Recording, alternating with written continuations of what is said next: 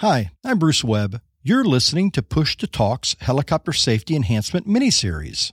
In this collaboration with the U.S. Helicopter Safety Team, we're talking about four different safety enhancements over four consecutive weeks.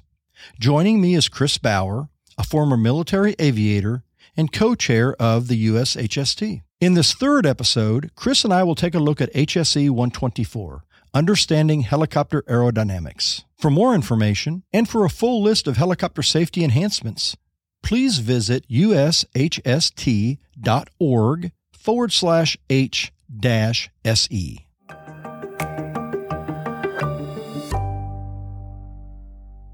Welcome back, Chris. I uh, am excited to see you again. Today we're going to tackle our third HSE. It's uh, 124, which is improving pilots' understanding of basic helicopter aerodynamics, some outreach stuff, some changing of the source material, etc. I have to imagine a lot of listeners are like, well, what do you mean? Don't pilots already understand aerodynamics well? And why do we need to change the material or what, what have been the changes? So you've got a great deal of experience on all sorts of aircraft, but specific to helicopters, when you and I learned to fly, we had the rotorcraft flying handbook. And then, of course, it modified, it was changed to the helicopter flying handbook. And now we're on revision B or the second revision. But from your perspective, why is it necessary for us to refocus or focus greater attention on certain aerodynamic principles?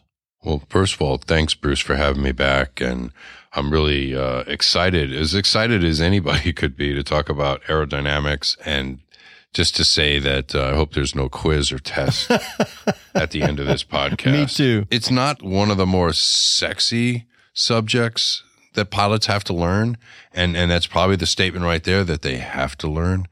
But do you want to know? You know, do you want to understand when you're sitting in the aircraft and you're manipulating the controls? Why the aircraft responds the way it does. And I think, you know, going back to the earlier days of like second and third generation helicopters, you were the flight control computer. Didn't have one. Right. So you want to talk about, you know, like translating tendency. You picked the aircraft up to a hover and you had to compensate with the cyclic to keep the aircraft from drifting. Mm-hmm. Now there's a computer. computer. Absolutely. Computer says, nah, you don't need to drift. I can take care of that for you. I got that. You know, I can give you uh, yaw and I can give you heading control. Some helicopters you can pull on the collective and keep your feet almost on the floor because the helicopter is not going to yaw adversely in response to it. Right. I find the fact that human beings were actually able to figure all this stuff out and put it together in a way that we we as pilots could learn how to fly the aircraft and then retain this knowledge. So when you look at the, the the aerodynamics. First thing I would say is you're always a student of aerodynamics. You'll get one day in the aircraft and the light comes on. You're like, you know, I've been flying a helicopter for five years, let's say, and I've read about it, but it just happened to me. Maybe that's settling with power. And then, right, there's a big discussion. If you learn to fly in the Army, you learn to fly in the Navy, you learn to fly in the Air Force. I was in all three. I would listen to this wardroom discussion about settling with power and power settling. Yep. So what is it? You know, is it when you first enc- first time I encountered settling with power was in the army in a formation going into an LZ, and it happened that quick. And fortunately, I guess I had a good night's sleep and I was well hydrated. The brain said, "Hey, Chris, you're in settling with power. Mm-hmm. Do something." Mm-hmm. And that something was to reduce the collective, push the nose forward, break out of the pack, and get the aircraft flying safely. Right. And it happened quickly and we exited quickly. Yes. And I made a note to myself, don't do that again. right. That's an important part of what did change in the helicopter flying handbook. We look at what we, many of us, and I was not in the military, but I was trained, I was told that that is settling with power. Of course, now we make every effort not to use that. We say vortex ring state so that we don't confuse settling with power with insufficient power or power settling. There's a difference. If I am at an altitude where the aircraft is incapable of producing sufficient lift to hover, let's just say at a ground effect, the ship will descend. That does not mean it's an aerodynamic phenomenon called vortex, which is causing the descent. I simply have insufficient power. Where vortex ring is actually an aerodynamic phenomena where the vortices at the tip of the rotor, you know, surrounding the rotor system become quite large. We start re-ingesting them. Mm. And then we basically descend in our own downwash uh, up to, you know, I hope I never experience 6,000 feet a minute, but up to what has been written anyway, 6,000 feet a minute, uh, which is pretty sporty on the way down. And uh, Considering that most of us don't fly at 6,000 feet exactly. And even if we did, imagine going from 6,000 feet to the dirt in a minute. in a minute. The authorities, in conjunction, kind of like the U.S. helicopter safety team, they have spent their efforts to modify the source material to better. Distill and digest it That's right. for human beings. And and with that, I will plug the U.S. Helicopter Safety Team, HSE 127A. You don't need to know the number of it. You just need to know if you go into a search engine and type U.S. Helicopter Safety Team or USHST and HSE for helicopter safety. Yep, enhancement. Right. HSE. you will go to the they'll take you to the website and you can click on any one of these HSEs and get down into granular detail what a whole trove of experts have taken to distill to help you better understand it because you can get in trouble very quickly when you put the aircraft into an aerodynamic situation that is either beyond its capabilities or beyond yours or both Or and that'll happen with the main rotor and it'll happen with the tail rotor. Right. There are a lot of aerodynamic principles which we have we have a refined understanding of them. And as you said, we now have a more a more palatable way to explain them and for people to discuss them without confusion. Vortex ring and settling with power are the ob- is an obvious one. Um, Loss of tail rotor effectiveness. effectiveness, LTE. knowing where your winds are coming from. If you guys are out there and you're doing, and, and I say guys collectively, I mean girls too. If you're out there and you're doing a, like when I was in customs, we would do a surveillance and we're watching something that isn't moving. So really, I can't be moving. Right. So I got to point the nose into the wind. Got to know where the wind is coming from. If you put the wind at your right rear quarter, you're setting yourself up and the helicopter will talk to you. It's going to start kicking. You'll feel these yaw kicks and they're not pleasant and they, they don't seem to respond well to the inputs you're giving them. So if you're, if you're in that envelope, get out of that envelope. The helicopter will love, love, love, um, when you point the nose to the wind Right. and you'll look at your torque. You're like, oh, I don't need as much torque that way. So don't don't put yourself in a situation where the aircraft's sideways.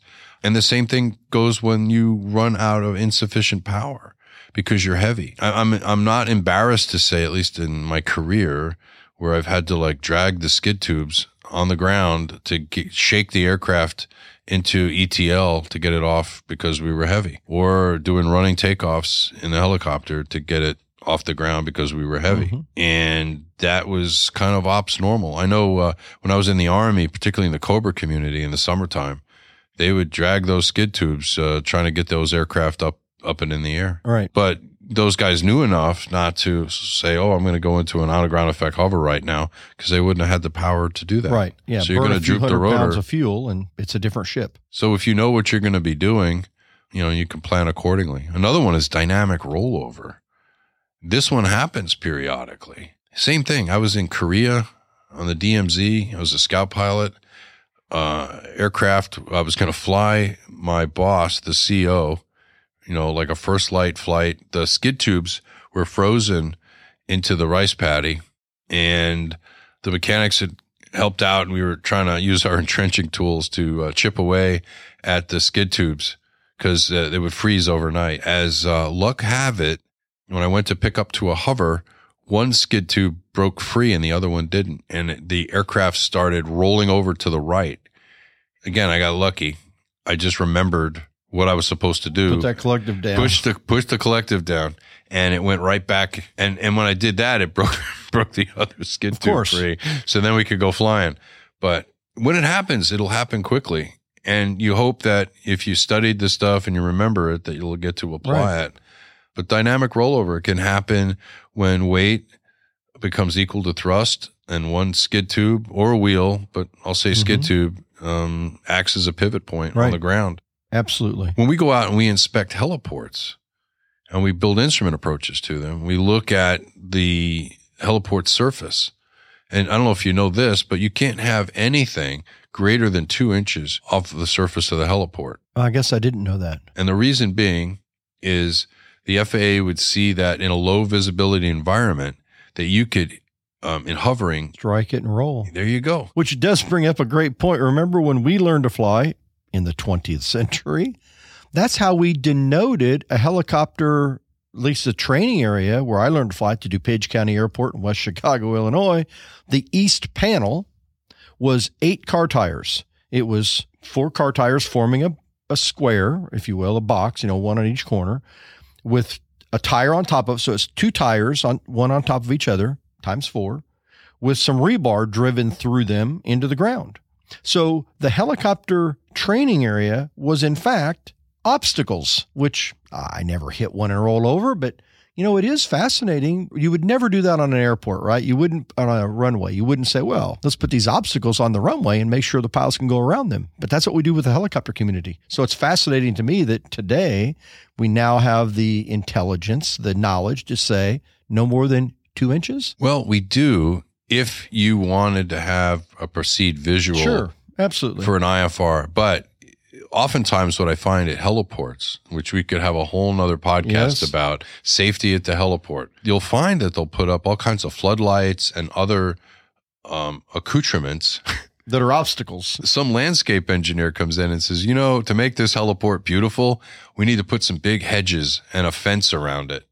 So the as you peel back layers of the onion of what you have in these different obstacles at night in lower visibility, um, you may not see it. Let's say you got some some fog on the windscreen, hmm you know, where it's not defogging completely. You got a little bit on this window, and you're looking, you're sliding left, bang, you could you could Right. clip one of these. To that point, it's a great segue into in the helicopter flying handbook. The modifications have added things like aeronautical decision making. How do you do a high reconnaissance? How do you do a low reconnaissance how on the way in? How do you assess the suitability of the area?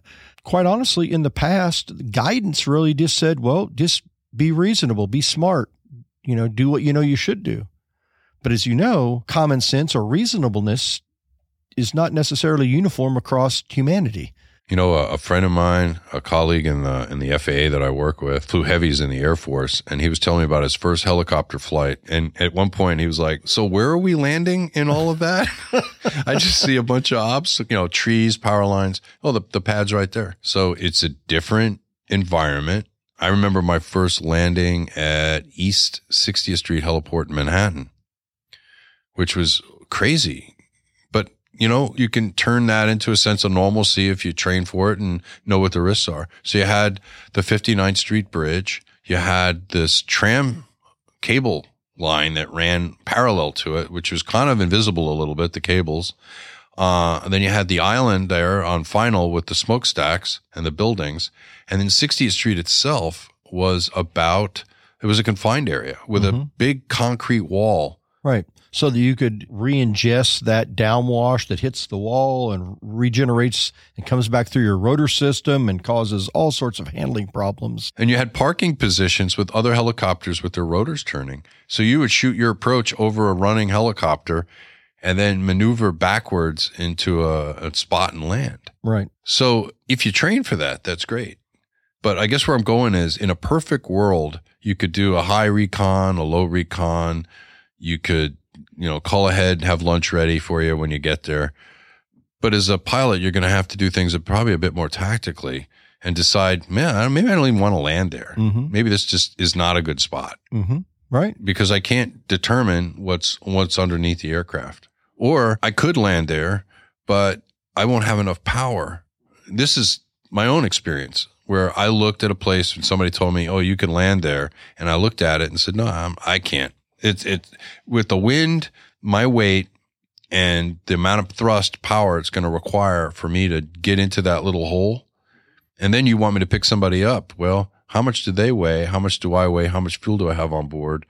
And when you go, as you know, Bruce, when you go down into these holes, there's no wind. Mm-hmm. So Yeah. the, the power you had going into the hole isn't going to be the same power you have coming out of Right. the hole. Yeah, when we look at category A stuff, and we're that's far afield from what we're talking about today. But when you look at category A, you can only take half the credit for wind, and that's only if you know you do have wind at the surface. But the reason you only take half the credit is because we know it's not reliable. It's not reliable. And to your point, there are places when you understand aerodynamics and performance, you know, I've been asked to land places where I could physically land the machine, but I can't get out of there with the people I landed with. Right. I mean, so then, you know, you have to explain to people, well, listen, I can land there and I can reposition the ship to a place two miles distant. And, you know, I can either come back and take half the people out, you know, to this safer place and do that twice, or I'll send a car to get you. But I can't get out of that place because I don't have the performance. And again, back to this HSE and how we, you know, we're, we're trying to be more complete in our description so pilots can understand better, so they can make better decisions. Again, we now have decision making in there. We also have VFR flight into IMC conditions. We'll talk about that. I think that will be our last HSE we'll talk about uh, uh, next week. The FAA has done a good job in concert with industry to really modify the book, modify the information we now give to pilots to be more complete and more useful. And I do think it is improved safety. It's certainly improved my knowledge and understanding about things. LTE being one, you know, unanticipated yaw. So not LTE, but, you know, just simply not realizing to your point when you're in a downwind condition or when you're working very hard and you're dancing on those pedals, be proactive, place yourself in a different position. Don't continue to struggle with that. Recognize and choose a different solution. The book has done a good job. I think guidance, I shouldn't just say the book, guidance is improving. There are a lot of organizations, the U.S. Helicopter Safety Team being one of them, spends a lot of time trying to improve our understanding. And to your point, you know, you can you can type in the HSEs or, or U.S. Helicopter Safety Team. The actual website is U.S. Helicopter Safety Team or ushst.org.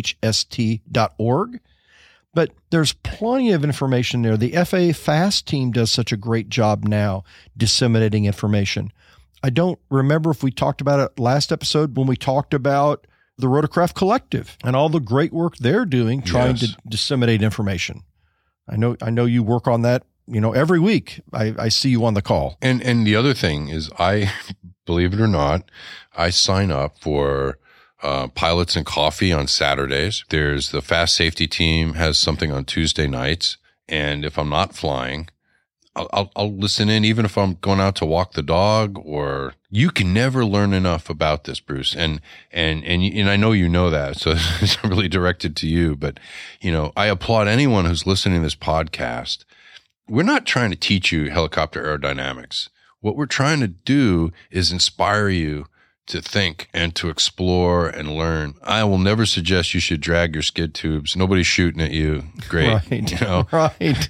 Or, you know, I've been in a situation where I couldn't get everybody out. So I did sort of what you did. I pulled, I pulled out what I could and I put them on a pinnacle and I went back in and got the other ones sure.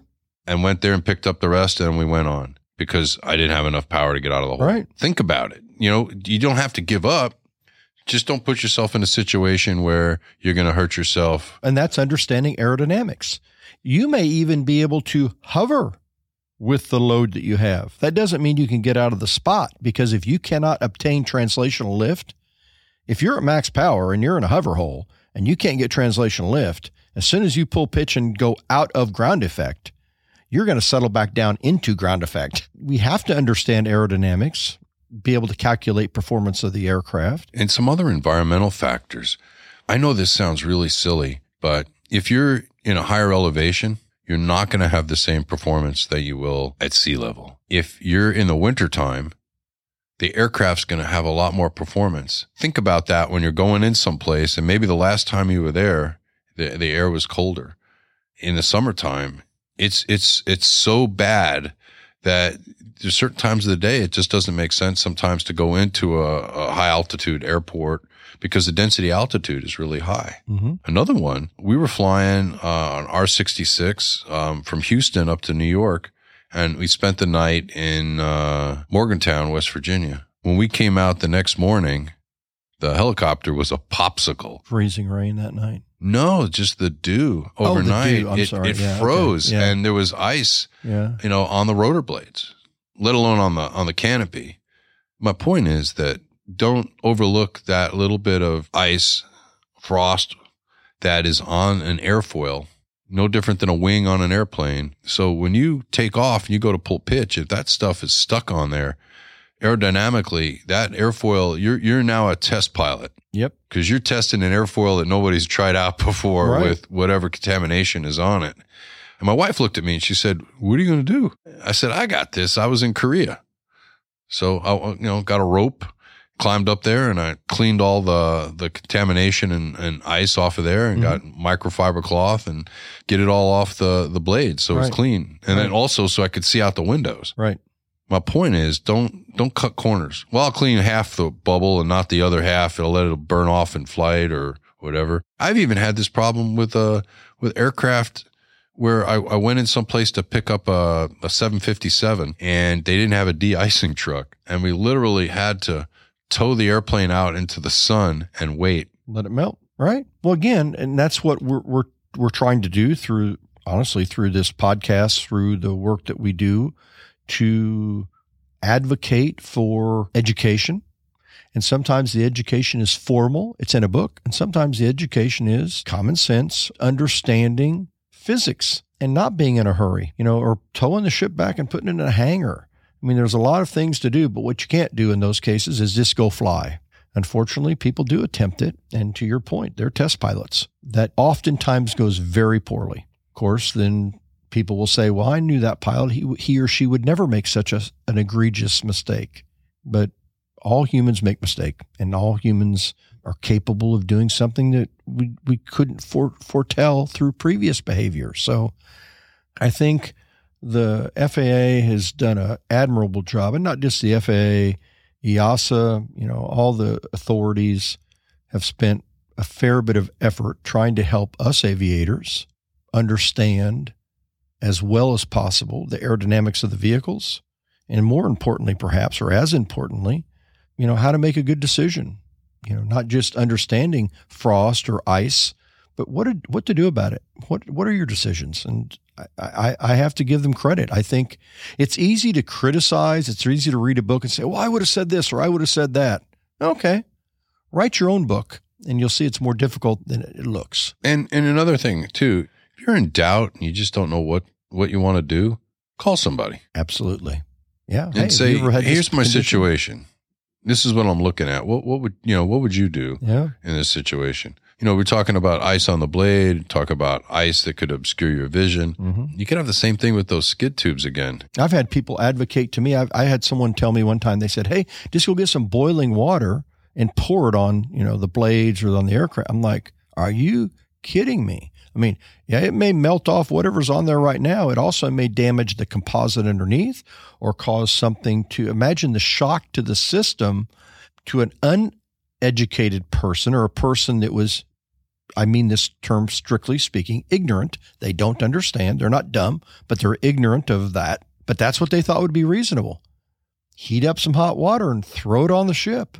I'm like, Or with snow, I've heard the well, if once you start the rotors, it'll blow it all. Yeah, it'll blow it all off. so it may or it may not, but you can't tell. So, yeah, you're going to have to, you can start it up, run it for 10 minutes and shut it back down. But even that, you know, is there ice or snow in the plenum, in the intake plenum somewhere that you haven't identified? Is it going to interfere with the flight controls. That's right. I mean, there's a million.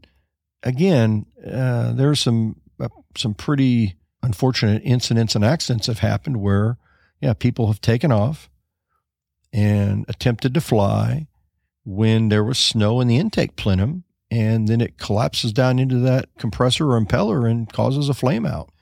It goes back to decision making, goes back to professionalism that we talked on week one. This is one that I think, especially uh, listeners, should just go to the site, take a look at the guidance material. There's lots of guidance material. Read it, try to understand it. If you have comments or you have corrections or you have things to add to it, participate. Join the U.S. Helicopter Safety Team.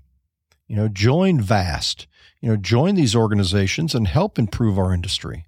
There's plenty of opportunities for everybody to join. Indeed, we are looking for new people, new ideas. It doesn't matter if you're new to helicopters, if you've been in helicopters, if you're coming back to helicopters, if you have an interest in safety and, and helping others, we want to hear from you. Perfect. I agree. Uh, we're, we're at our clearance limit. I would like to thank you again, Chris. Fantastic guest. I think I'll see you next week. We're going to do our final one next week. Thanks, Bruce. Thanks for letting me stop by and visit with you. Thank you. Thanks for being here. Until next time, resume own navigation.